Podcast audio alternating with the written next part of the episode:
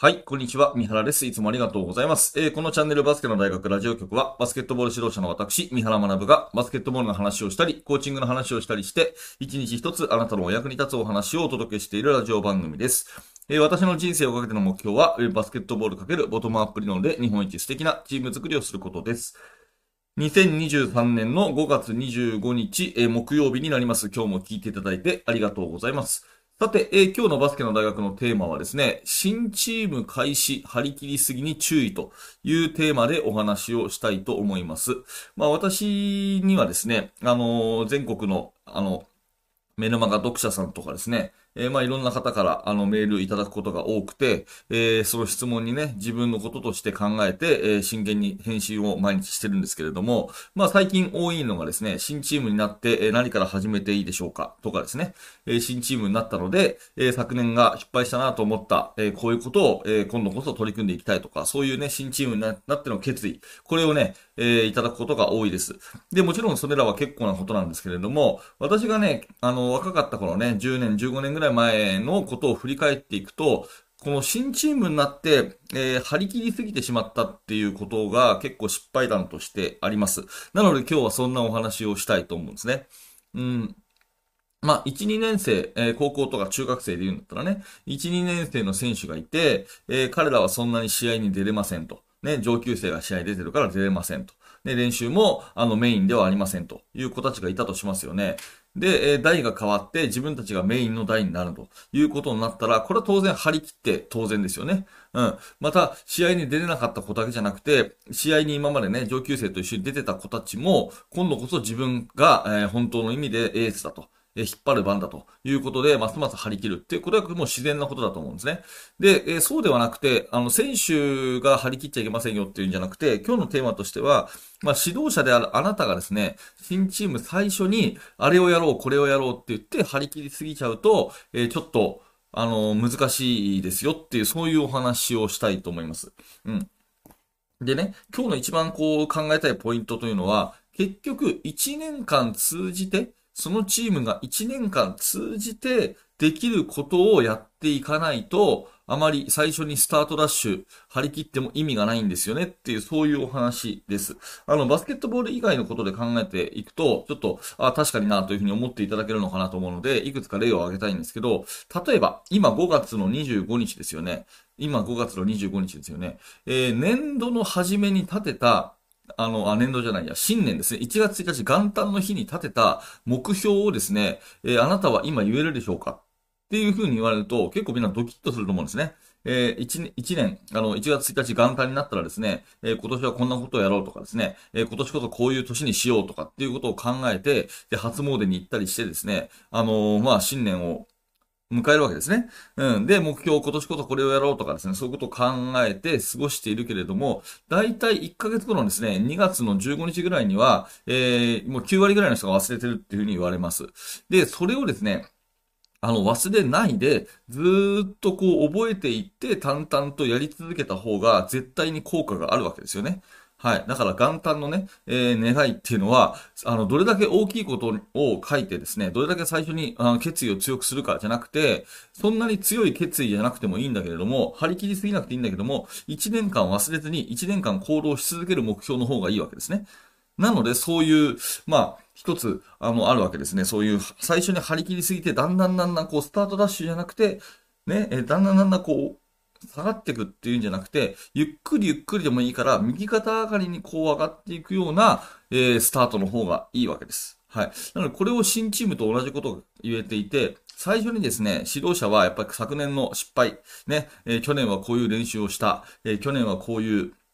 まあ試合があった。で、こんなところがダメだった。特にこんなところがダメだったですよね。えー、こういうところが良くなかった。こういうところができなかった。こういうところが教えきれなかった。ね。っていうことを考えて、えー、最初にこれをやろう、あれをやろうっていうふうに張り切りすぎてですね。で、だんだん最後の方になると、その最初にやったことがあんまりえー、意味がなかったっていうことがよくあるんじゃないかなと思います。なので新年度になって、特にですね、全く新しい何とかを入れるときっていうのは結構注意が必要です。うん。あの、例えばね、何々オフェンスありますよね。えー、シャッフルオフェンスとかですね、えー、フレックスオフェンスとかですね、えー、まあ、ホーンセットとか何でもいいんですけど、そういうものを勉強し、去年は、えー、全くこれがうまくいかなかったけれども、今年は全くゼロから新しいこれをやりましょうと。いうふうにガツッと入れるという、まあこれがね、必ずしも悪いわけじゃないんですけど、1年間続かないものであれば、まあ基本意味がないよっていう、そういうことを考えながら、あの、新チームのスタートすることをお勧めします。私は結構若い頃ですね、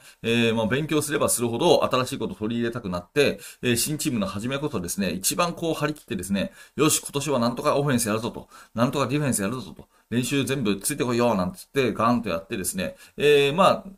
シーズンの半ばになるとですね、それが全然機能しなくなって、結局は、あの、なんか元に戻ってるみたいなことがよくあったので、えー、まあそういういただいたね、えー、ご質問、メールとか読ませてもらうと、本当に決意を高く持ってる方は多いんですが、ちょっとね、えー、この辺のところが、あの、注意かなというふうに思います。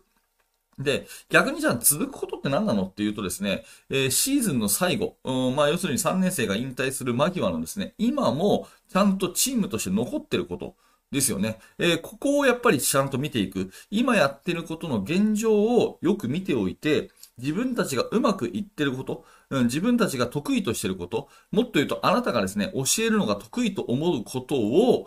より良くするにはどうしたらいいかっていうことを考えていくといいんじゃないかなっていうふうに思います。はい。あの、新しい何々を入れる。新しいこれを入れる。まあ、新しいことを入れていくのは当然いいんですが、ガラッと急に変えるというよりは、うん、今までずっとやってきて、えー、生徒たち、そしてあなた自身もやりやすいと思っていること、それをさらにより良くするにはどうしたらいいかっていう、そういう視点でね、えー、考えていけばいいと思うんですよね。あの、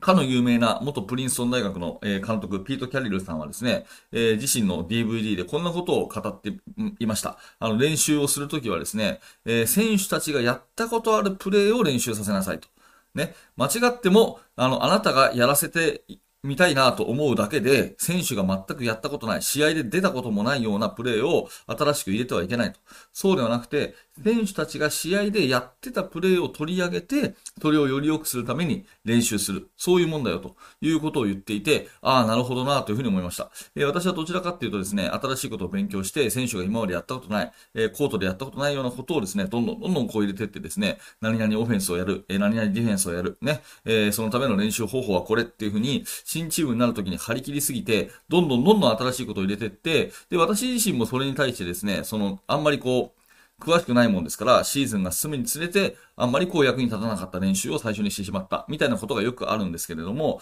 どちらかっていうとそうではなくて、自分たちが得意とするもの、自分たちがうまくいってるもの、それを、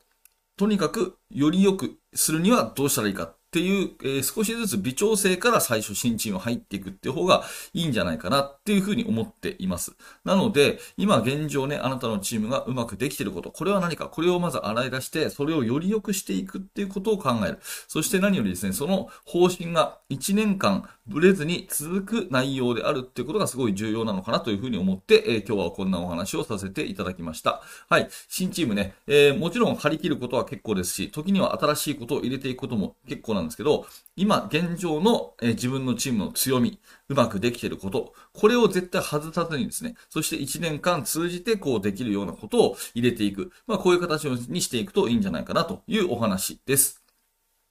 はい、ありがとうございました。えー、このチャンネルではいつもこういった感じでバスケットボールの話を、えー、どちらかというと指導者の視点からしております。いろんな角度の話をしておるので、えー、何らかあなたの気づきのヒントになれば嬉しく思います。え、今日の放送が面白かった、興味が持てたという方は、ぜひチャンネル登録のボタンを押していただいて、また明日の放送でお会いしましょう。え、高評価、低評価、え、またはコメントもお気軽にお待ちしております。えー、最後にお知らせを2つさせてください。1つ目は無料のメルマガ講座です。えー、メルマガ登録していただきますと、最初の1通目で、えー、プレゼント動画を用意してあります。えその後、え私とのやりとりが続きますので、ぜひ、えメルマガの登録よろしくお願いします。えー、メルマガをすでに登録していて、ラジオも毎日聞いているという方はですね、えバスケの大学研究室の方を覗いてみてください。えー、現在進行形で、えー、バスケットボールをいろいろ学ぶ、えー、そういうオンラインコミュニティになっております。YouTube メンバーシップから、または Facebook から参加していただけますので、えー、下の説明欄からぜひ一度案内ページ読んでみてください。はい、最後までありがとうございました。三原学でした。それではまた。